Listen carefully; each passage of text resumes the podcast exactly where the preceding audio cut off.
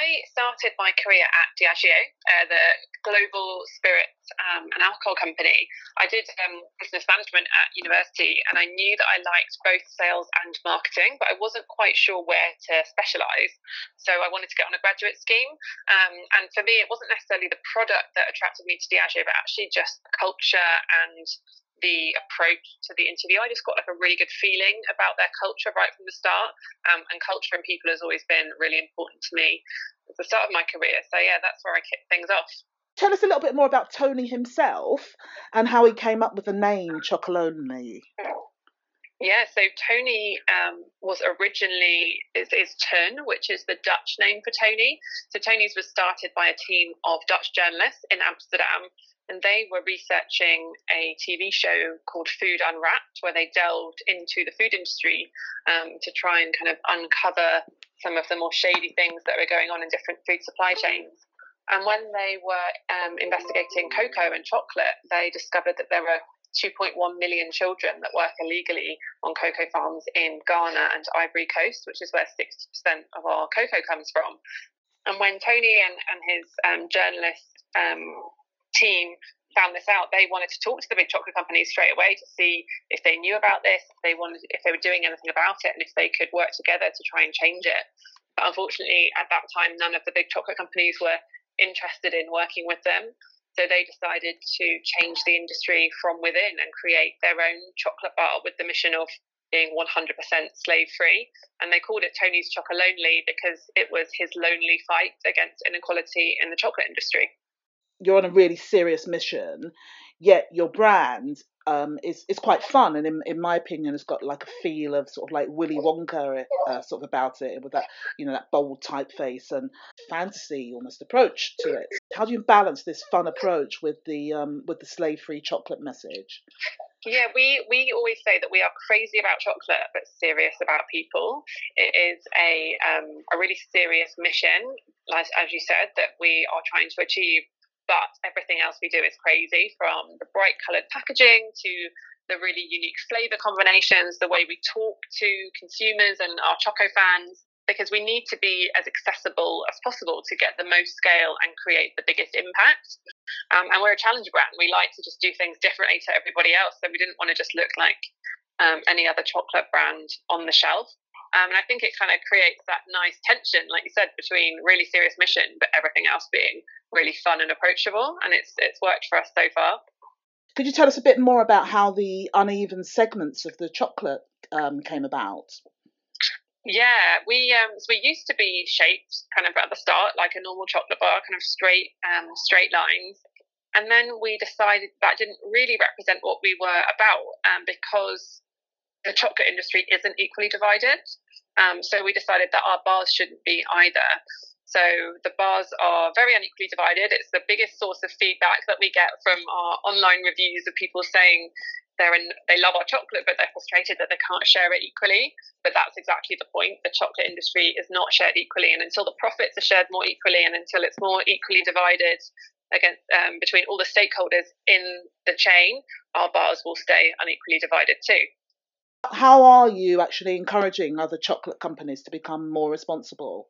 That is our biggest mission. Um, we can't change the industry alone. We say that together we'll make chocolate 100% slave free, and that means together with consumers, with retailers, with government, and also with other chocolate have developed our five sourcing principles, our five rules for producing slave free chocolate.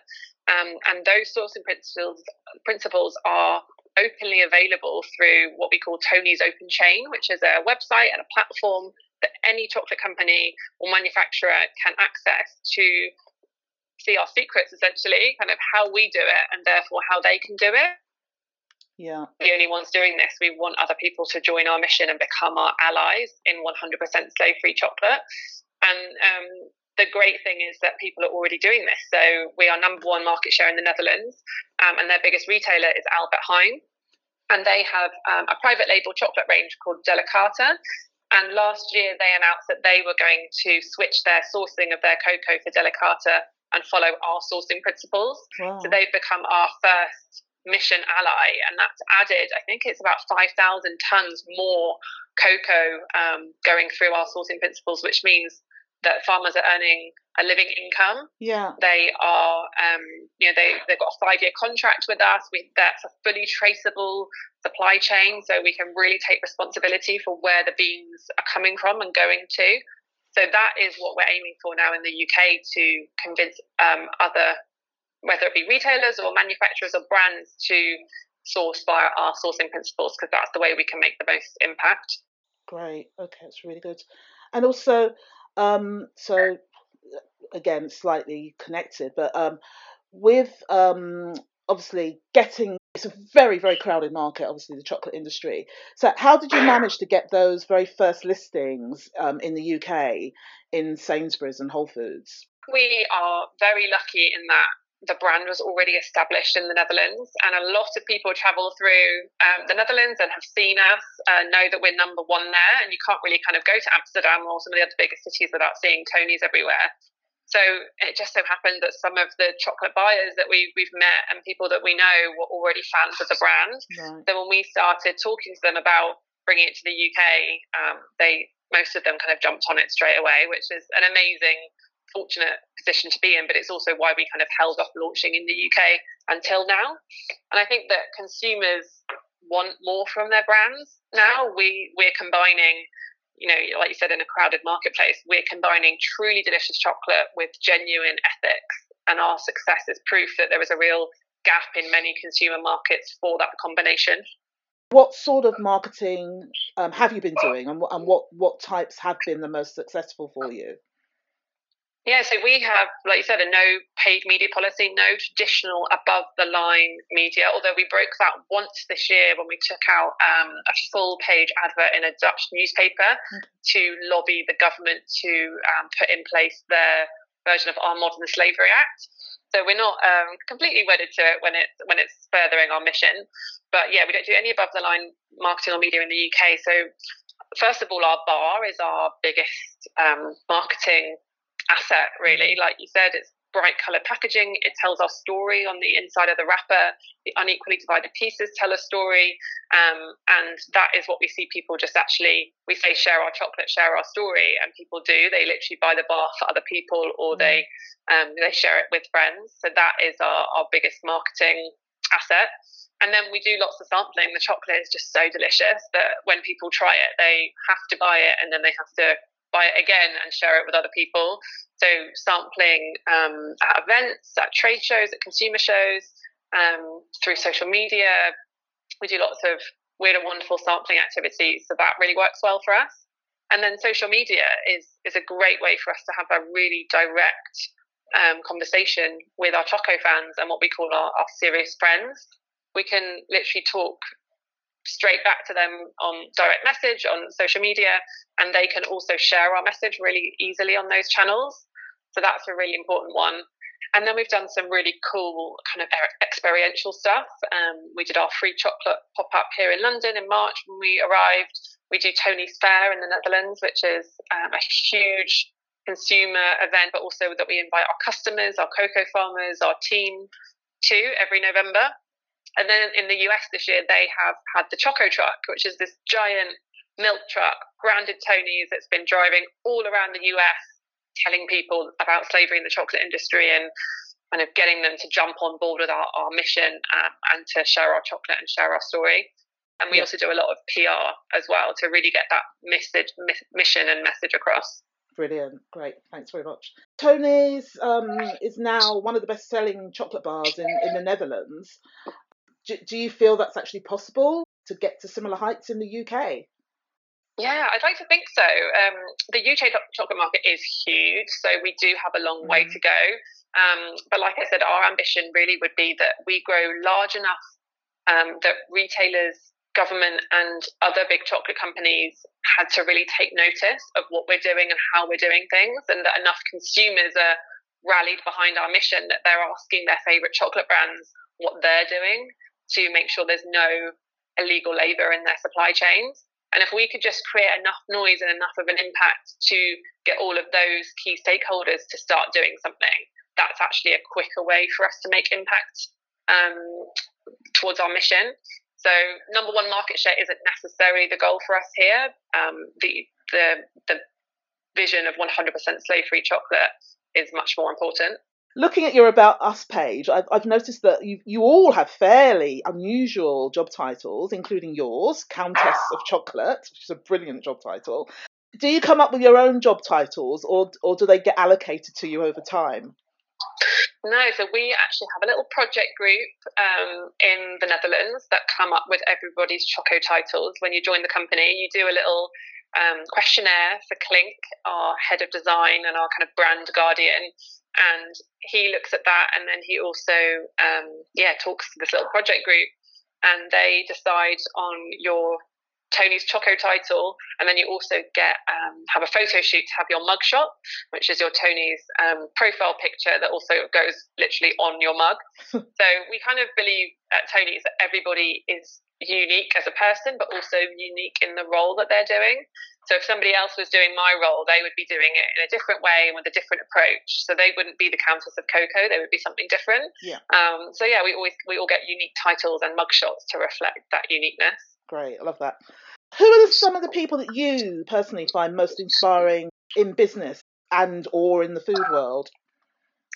Ah, that's yeah, that's an interesting one. I I'd say that B Corps like um, Innocent and now Pip and Nut kind of com- companies that you can see have built out of um, a, a, founder that's just had a real passion or seen a real consumer need um, and then grown a really amazing business from that, but really kept true to themselves. Um, I find those really inspiring, and I just love things like Innocent social media mm. and their tone of voice the way they do things. We unashamedly steal with pride from um, some of what Innocent do because a lot of people at Tony's have come from Innocent. So there's little kind of crossovers in our culture. Um, and then another one I really like, I've been following since the start, is Livia's Kitchen.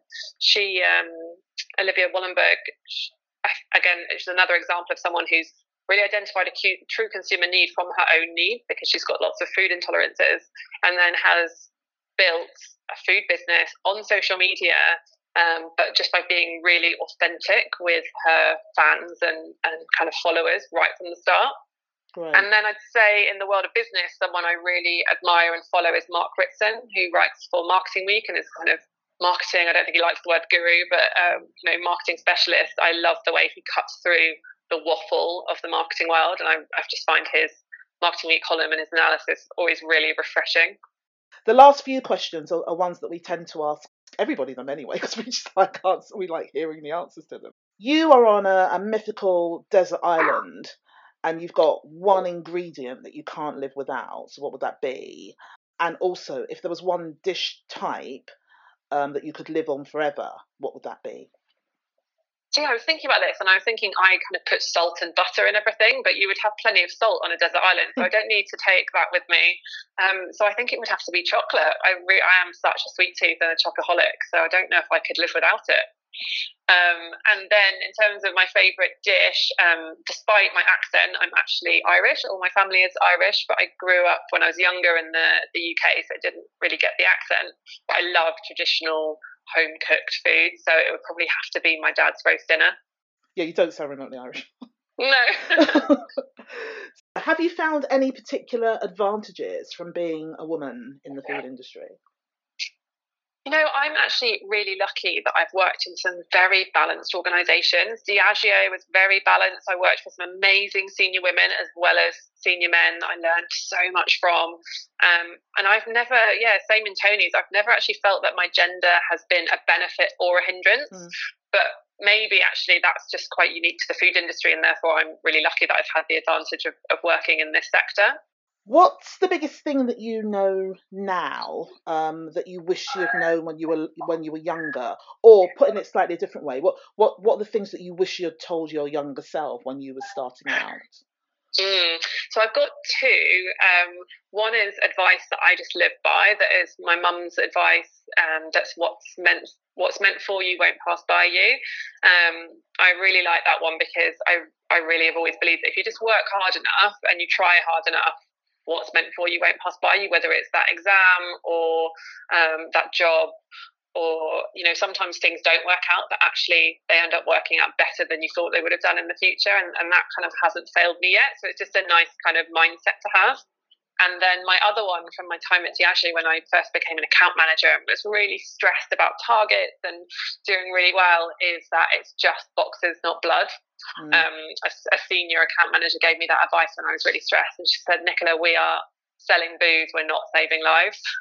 and that has really stuck with me as, you know, yes, we, we work hard um, and we want to really achieve things. And especially in my job now, the mission is, is I'm so passionate about it.